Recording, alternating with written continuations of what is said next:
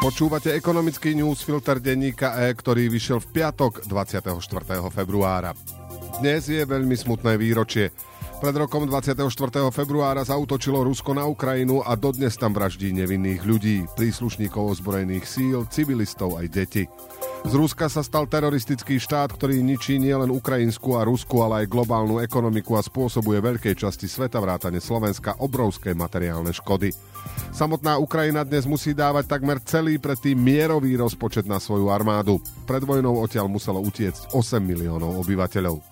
Pokrokový svet to zomklo, pomáha Ukrajine dodávkami zbraní aj financiami, blesku rýchlo sa zbavuje závislosti od ruských energií, no ako pri tejto príležitosti píše Ivan Mikloš, zatiaľ to nestačí. Hoci len skupina 7 najbohatších štátov sveta G7 v tomto roku zvýši podporu Ukrajine na 39 miliard dolárov, vojna sa tak skoro neskončí aj preto, že pomoc vyspelého sveta ešte stále nie je dostatočná na to, aby ruského agresora definitívne zastavila. Ekonomický newsfilter má dnes 1320 slov a pripravili ho pre vás Oliver Brunovský a Radoslav Tomek. Ja som Braňo Bezák.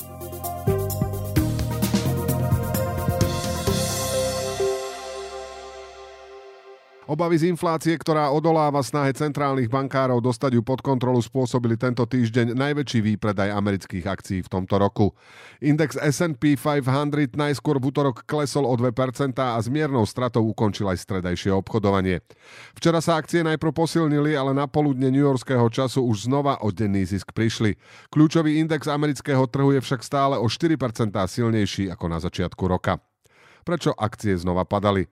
V Lani utržili výrazné straty potom, ako americká centrálna banka Fed začala so zvyšovaním úrokových sadzieb, aby skrotila infláciu. Za necelý rok ich zdvihla o 4,5% bodu.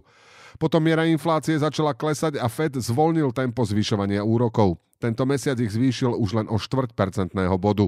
Na trhu začal silnieť názor, že obdobie sprísňovania menovej politiky sa čoskoro skončí. Také jednoduché to však zrejme nebude. Centrálnej banke úlohu stiažuje silný trh práce a detailnejší pohľad na inflačné štatistiky ukazuje, že vnútorné cenové tlaky ešte neustupujú. V stredu Fed zverejnil zápisnicu zo svojho posledného zasadania, na ktorom sa horná hranica základnej úrokovej sadzby zvýšila zo 4,5 na 4,75% Obsahovala pomerne silnú antiinflačnú rétoriku, čo len upevnilo očakávania investorov, že cena peňazí sa zvýši ešte trikrát v marci, máji a júni, vždy o štvrťpercentného bodu. Vyššie úroky pôsobia na ceny akcií negatívne, pretože znižujú zisky firiem a zvyšujú im náklady a obmedzujú investície. Inflácia zostáva aj naďalej veľkým strašiakom a vnímanie toho, kde budú sadzby Fedu v najbližších mesiacoch sa zmenilo, hovorí Dominik Happel, analytik spoločnosti Across Private Investments. Podľa neho tlak na ich pokles pretrvá, kým neuvidíme, že inflácia klesá v súlade s očakávaniami Fedu. Z aktuálneho poklesu akcií by však vedu nerobil, aj keď to bol najväčší denný prepad v tomto roku. Centrálna banka podľa neho nemá záujem poslať trhy nadol alebo priškrtiť ekonomiku viac, než by bolo nutné pre zníženie inflácie. Ako to vyzerá v EÚ? Inflácia sa tretí mesiac znižuje z decembrových 10,4% klesla na 10% v januári. Najvyšší rast cien 26,2% zaznamenali v Maďarsku. Na Slovensku však ceny mierne vzrástli na 15,1% a naďalej patria k najvyšším v eurozóne. Fintechy, firmy zamerané na využitie najmodernejších digitálnych technológií v oblasti financií prežívajú ťažké časy. Globálne investície do odvetvia, ktoré dokáže v mnohých smeroch konkurovať aj tradičným bankám, padli v minulom roku o 30% na 164 miliard dolárov a počet investícií v Lani medziročne klesol z vyše 7 tisíc na sotva 6 tisíc, ukazujú dáta KPMG. Fintechy predčasom začali pribúdať aj na Slovensku. Napríklad dnes 34-ročný Matej Vtáčnik stihol za necelých 15 rokov založiť 12 firiem. Vacuum Labs, ktorý spoluvlastní, dnes zamestnáva takmer 500 ľudí po celom svete. Na Slovensku robí len zo pár percent svojho biznisu.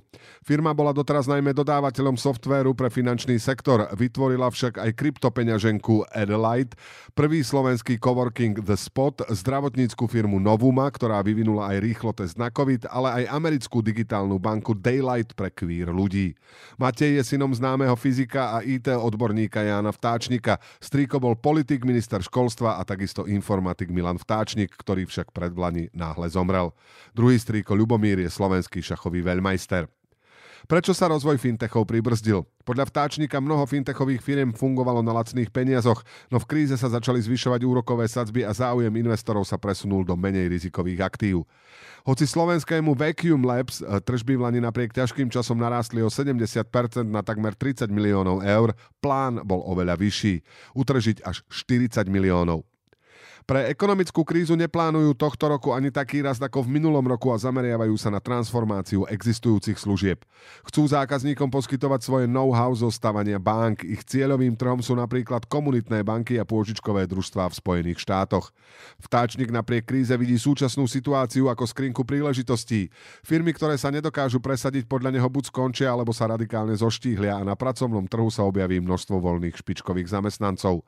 Hoci je slovenský trh pre fintechy zaujímavý, pretože domáce banky sú technologicky na veľmi vysokej úrovni, pre firmy tohto typu je malý. Vacuum Labs ani vtáčnik napriek tomu zo Slovenska odísť nechcú. No podnikateľ ako príslušník queer komunity priznáva, že po minuloročnej vražde na Bratislavskej zámodskej ulici takúto možnosť zvažovali a situácia komunity sa medzičasom na miesto zlepšenia ešte zhoršila. Šéf Slovenského pozemkového fondu Jan Maroš včera upozornil na ďalší podozrivý predaj štátnej pôdy, ku ktorému došlo v čase jednofarebných vlád Roberta Fica. Spochybnil aj férovosť eurofondov, ktoré štát na túto pôdu vyplatil. Podľa Maroša získala v roku 2014 podozrivo lacno 28 hektárov nedaleko detvy firma Vitos z Vigľaša. Po miestnom funkcionárovi Smeru ju vlastne aj ľudia, ktorí dlhé roky pôsobili vo viacerých firmách obvineného oligarchu Miroslava Výboha, ktorý je blízkym priateľom Roberta Fica. Ďalší spolumajiteľ má zase blízko k súčasnému predsedovi strany Hlas Petrovi Pelegrínimu. Eurofondy vo výške 280 tisíc eur išli na budovanie ovocných sadov a pálenice. Podľa Mároša však sady buď vôbec nevznikli, alebo boli zanedbané a nerodia. Vedenie pozemkového fondu pokračuje v podávaní trestných oznámení pre pozemkové podvody pri fiktívnom budovaní ovocných sadov. V lete minulého roka zverejnilo, že z 50 prevodov pôdy je problémová až zhruba polovica. Štát tým mohol prísť o stovky hektárov pôdy a desiatky miliónov eur. Pôdu získali firmy s konexiami na politikov Tomáša Druckera, Bohumila Hanzela a podľa SPF teraz aj na obvineného oligarchu Miroslava Výboha a Petra Pellegriniho. Maroš tvrdí, že rozľahlé pozemky, ktoré Vitos veľmi lacno získal, sú navyše na jedinej prístupovej ceste k vtedy plánovanej bani na zlato. Ak by ťažbu zlata v lokalite povolili, pozemok by pre svoju strategickú polohu okamžite mnohonásobne stúpol na hodnote, povedal šéf SPF. Portál Aktuality zistil, že Vitos cez firmu 360 Consulting spoluvlastní aj Michal Bodnár. Táto firma radila štátu s IT projektami v čase, keď bol Pelegrini predsedom vlády pre informatizáciu. Zamestnanci tejto firmy pôsobili aj na jeho úrade. Pelegrini navyše chodil lietať malými lietadlami na letisko do Očovej, ktoré vlastnila práve firma 360 Consulting. Čo tvrdia majiteľia Vitosu? Kritiku odmietajú a tvrdia, že dosadov investujú a o zlatú baňu im nikdy nešlo. A na záver tri krátke správy. Rozpočtová rada prepočítala vplyvy novej valorizácie dôchodkov, ktorú parlament nechtiac schválil tak, že dôchodky majú byť oproti pôvodnej úprave nižšie. Podľa odhadu rozpočtovej rady by schválené opatrenie krátkodobo zlepšilo stabilitu dôchodkového systému v rokoch 2024 až 2026 by znížilo výdavky sociálnej poisťovne o 93 až 148 miliónov eur a do roku 2026 by prispelo k zníženému dlhu o 30% HDP. Obyvatelia Slovenska si radi kupujú nové autá s vysokými emisiami. V tomto ukazovateli patríme k najhorším v EÚ. Vyššie priemerné emisie CO2 majú len nové autá v Luxembursku, Nemecku, Litve a Estónsku. Podľa analytikov ministerstva financií je to spôsobené vysokou popularitou športovo užitkových vozidiel. Emisie nových aut pri porovnaní rokov 2021 a 2019 klesajú. Slovensko však zaostáva v ich redukcii aj preto, že podiel elektromobilov máme štvrtý najnižší v Únii. Globálny obchod vzrástol v Lani viac, než sa očakávalo. Krajinám, ktorými otriasala vojna proti Ukrajine, sa totiž podarilo zmeniť dodávateľov alebo dovážané produkty a členovia WTO prejavili zdržanlivosť pri používaní vývozných reštrikcií. Ekonomický newsfilter dnes pre vás pripravili Oliver Brunovský a Radoslav Tomek. Do počutia v pondelok.